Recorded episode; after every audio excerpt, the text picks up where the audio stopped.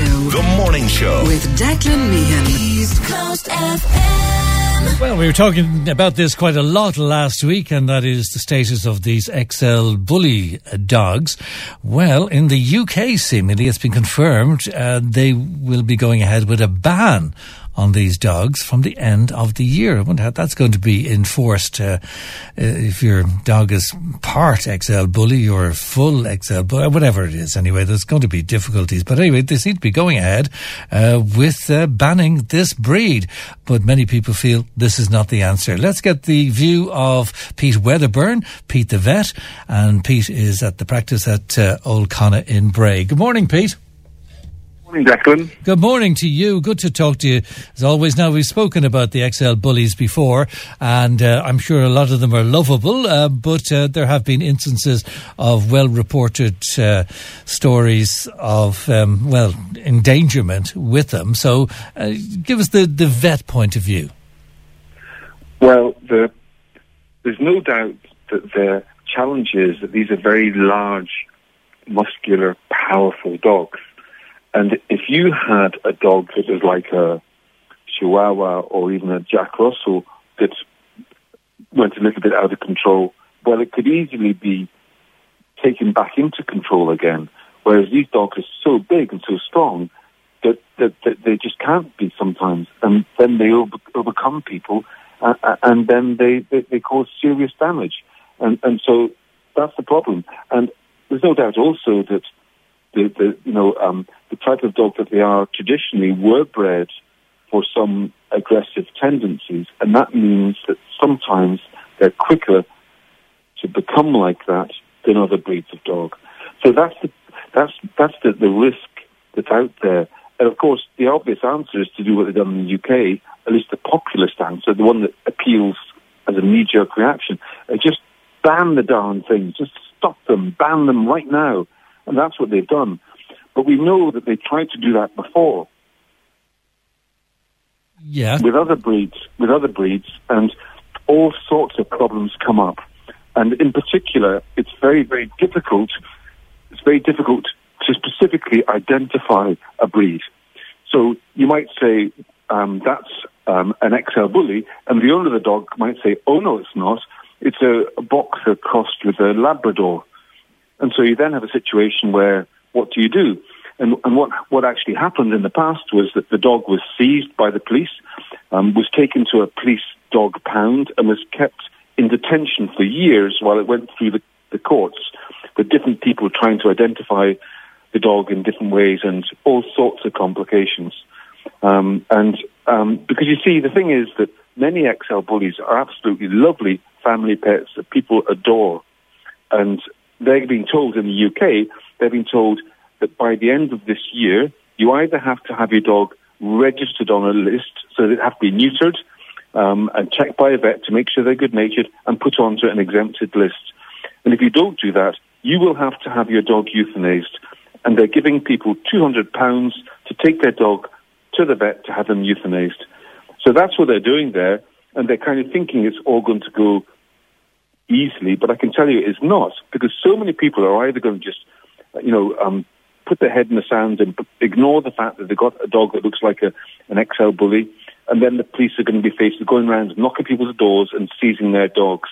Um, they're going to be seizing good-natured family dogs and taking them away to be euthanized. You can just imagine the emotional havoc that's going to follow. Mm, so the alternative is? The alternative is that you focus instead on public education, teaching people that these types of dogs have their challenges and that if you have one, you have extra responsibilities to make sure that they are kept safely. Um, and that is likely to be far more effective than trying to impose a radical solution which is not really enforceable. Um, so um, now, having said that, um, there are cases when really bad accidents and injuries happen. And I think that the other thing that should be followed up is that every case where a dog bites somebody badly, there should be a forensic investigation into it, including dog behaviorists, and they should write reports which are widely publicized so that everybody knows what happens. So that we don't just hear in the news that, that a boy near Waterford was attacked and badly injured, or that two women uh, were, were, were badly bitten by one of these dogs. That's all we hear at the time. We don't hear the precise circumstances. And it is the precise circumstances that, that matter. And we need to teach people, you know, how to recognize when a situation is getting a little bit out of control so they can nip it in the bud. And most people don't know enough about dog body language to understand that a dog's getting in a situation where, you know, where it's a, maybe a bit tense, where maybe it's a bit anxious, a bit unhappy, whatever's going on. And because they don't understand that, situations go out of control. And when you have a big, powerful, muscular dog that's out of control, it's disastrous. Right. So education for owners. Um, but yes. you'd have to do that. I mean, the law has to be precise because you're bringing in a law. Yes. right. Okay. You can't be, well, if yeah. your dog is a little bit of this and a little bit of that, you have to do this and you have to do that. I mean, uh, the rule for dogs would be universal then. So the smallest little dog that you've got on a lead that you can hardly see, you fall over all the time, and it's it's, it's a very nice little dog um, that has to have the same rules apply as, as the other dogs. Well, well, that, that's when I think it's worth looking at what they've done in other countries. So, for example, in some parts of Germany and Spain, they have extra regulations that apply to dogs that are taller than 40 centimeters. So, um, you know, and that would include all XL bullies. It also would include Labradors and Golden Retrievers and other dogs that wouldn't have the same types of reputations. But what they do is, in, in some of these jurisdictions, is they have a, a law that if you have a dog like that, then you have to do a dog handling, a practical dog training test. So uh, and you also have to have third-party insurance, so that if there is an incident, that the people who are bitten uh, uh at least can get some compensation for the situation.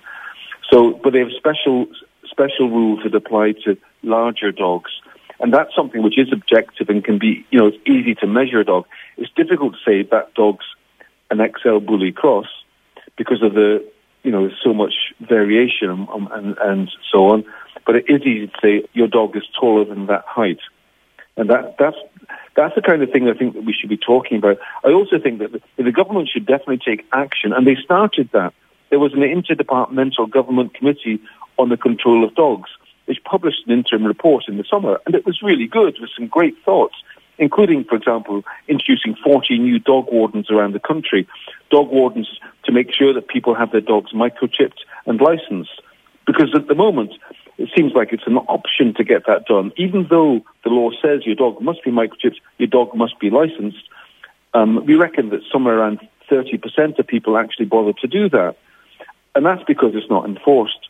So one of the ideas is get yes, get more dog wardens and more enforcement of the existing laws. And once you do that, you can you can also look at the other possibilities that include uh, compulsory um, education about dogs for owners of bigger dogs, as well as other possible options. But I think it's something that needs to be thought about carefully, and the government should be not just having an interdepartmental committee, they should be including people who've experience and training and education about dogs themselves, because I can tell you there's plenty of dog experts in this country who have great positive ways of looking at dealing with this issue, and at the moment they're not being talked to. Very good. Okay. Thanks, Pete. Good morning to you. Thank you. That is uh, Pete Wedderburn, Pete the Vet there, and uh, he's got the website, which is Pete the Vet. If you want to find out more about all that, or if you view yourself, 087 77 11.